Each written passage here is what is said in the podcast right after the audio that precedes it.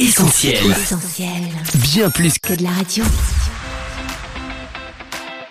Essentiel Académie, Julie et Mag. Salut à tous, Julie au micro d'Essentiel Academy en compagnie de Coach Mag. Salut Julie, salut les auditeurs, vous nous écoutez sur essentielradio.com ou notre appli.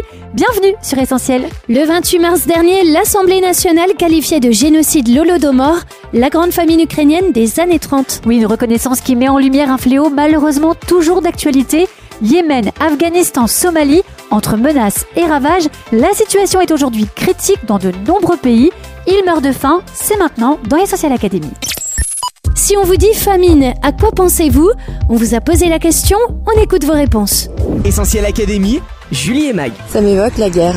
La famille qu'il y a eu en Irlande euh, au 19e siècle, qui a poussé de nombreuses familles à émigrer euh, aux États-Unis.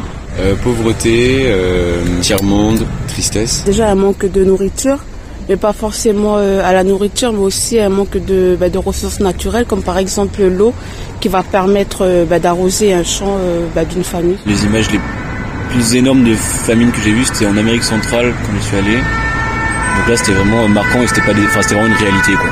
Inégalité. Clairement, je pense qu'on a, enfin je pense pas, je sais, c'est documenté qu'on a les moyens de nourrir tout le monde sur cette planète, qu'on produit largement assez et qu'on pourrait même nourrir plus de personnes que d'êtres humains habitant cette planète aujourd'hui, mais que certains se gavent euh, de manière complètement honteuse euh, et en étant parfaitement indifférents au sort de, de ceux qui n'ont pas de quoi survivre et que c'est indécent. La famine, ça me fait d'abord historiquement penser à ce qui s'est passé en Irlande du Nord au, au 19e siècle. C'est un événement qui a notamment beaucoup euh, motivé le, départ vers, euh, vers les États-Unis. Et euh, aujourd'hui, ça m'évoque surtout ce qui se passe au Soudan actuellement.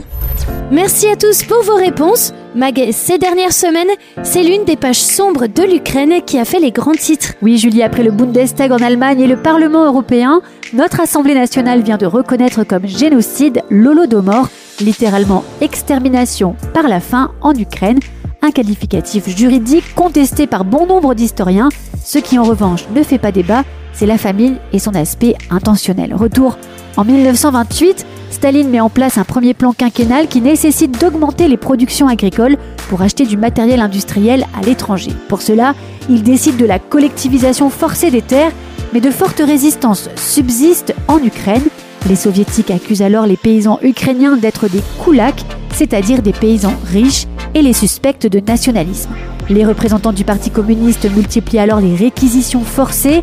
En s'appropriant la quasi-totalité de la moisson, Staline crée durant l'hiver 1932 une situation de famine renforcée par l'interdiction pour quiconque de quitter son village sans autorisation du parti. Affaiblis, les gens meurent de froid et de faim dans leurs cabanes ou le long des routes. Beaucoup de désespérés se suicident. Un nombre non négligeable se livre au cannibalisme, enlevant les enfants des voisins ou tuant parfois leurs propres enfants pour se nourrir de leur chair.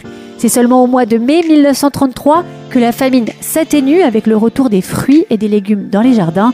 Le bilan reste tout de même sidérant, avec près de 4 millions de morts seulement en Ukraine, Staline ayant orchestré d'autres famines meurtrières au Kazakhstan. Essentiel Académie, Julie et Mag. Toujours dans l'actualité, Mag, même si on en parle beaucoup moins dans les médias, c'est le risque de famine qui pèse sur la corne de l'Afrique et tout particulièrement sur la Somalie. Effectivement, Julie, cette menace est bien fondée et elle est prise très au sérieux. Le 11 avril dernier, c'est le secrétaire général des Nations Unies en personne qui s'est déplacé à Mogadiscio, capitale de la Somalie, afin d'exprimer à nouveau la solidarité internationale envers ce pays faisant face à un risque de famine généralisée dans un contexte de guerre civile. Il faut savoir que l'effet conjugué de la guerre et de la sécheresse a déjà eu raison de 260 000 personnes en 2011, une catastrophe faisant écho à celle du début des années 90 où 500 000 personnes avaient déjà péri dans le pays. Cinq années de sécheresse consécutives à partir de 2017 ont poussé 2 millions de personnes à l'exode, forçant l'ONU à créer une aide humanitaire de 2,6 milliards de dollars, actuellement encore en cours de financement.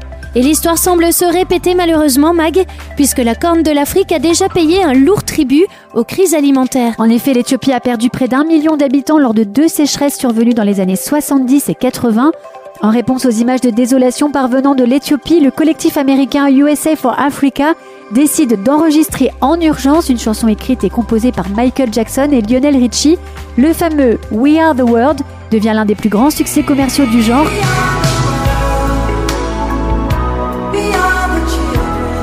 Et permet de recueillir 83 millions de dollars pour lutter contre la famine en Éthiopie. Une initiative qui a inspiré celle du collectif Chanteurs sans frontières avec le titre Éthiopie écrit par Renaud et porté par les voix entre autres de France Gall, Véronique Sanson, Alain Souchon, Laurent Voulzy, Francis Cabrel ou encore Jean-Jacques Goldman.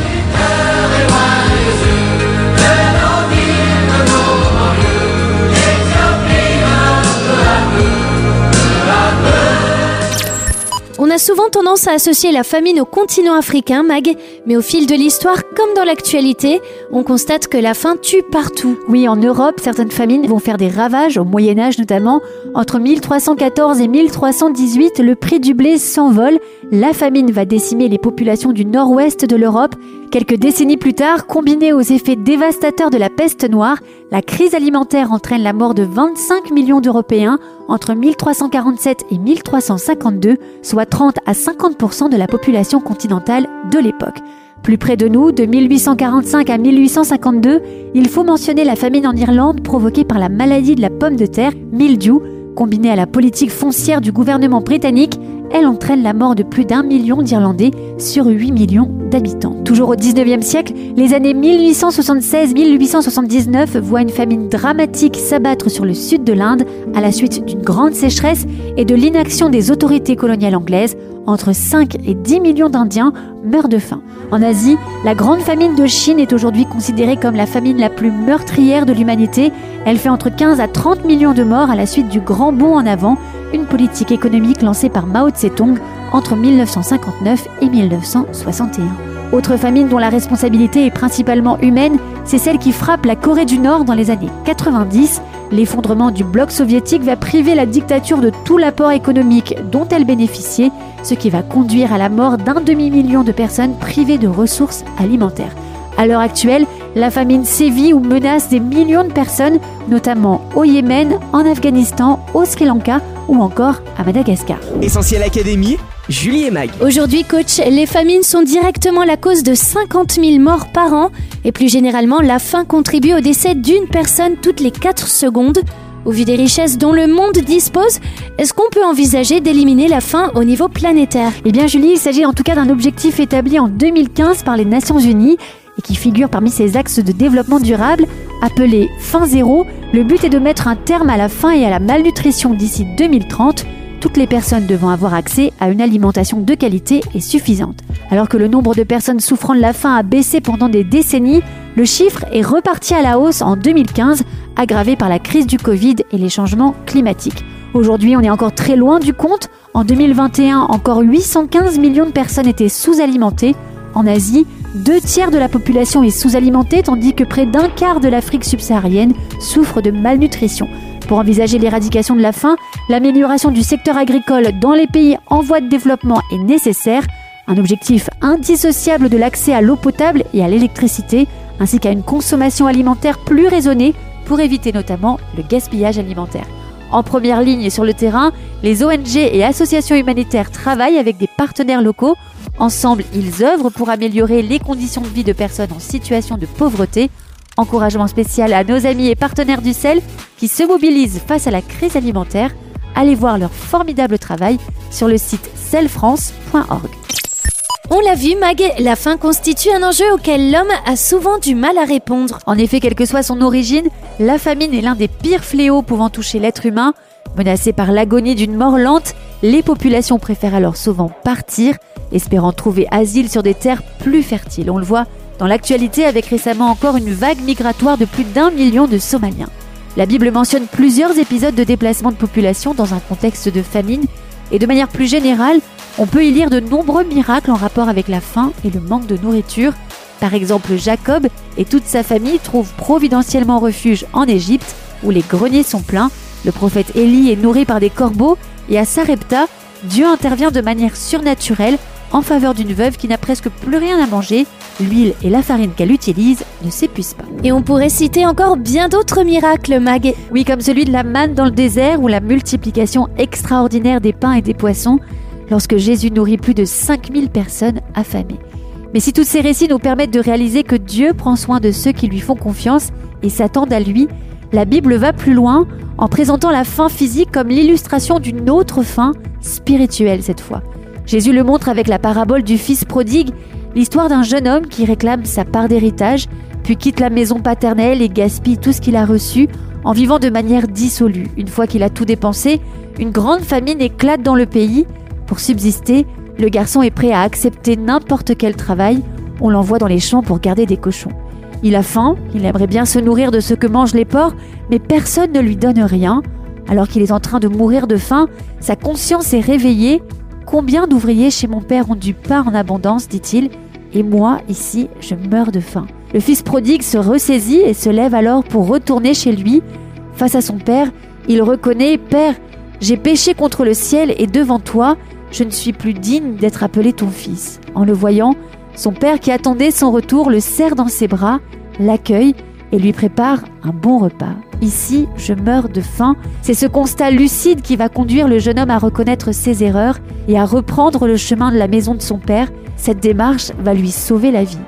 Avouons-le, nous ressemblons tellement à ce fils prodigue, prêt à croquer la vie à pleines dents, à savourer tous les plaisirs que ce monde a à nous offrir, et pourtant au final profondément insatisfait, affamé.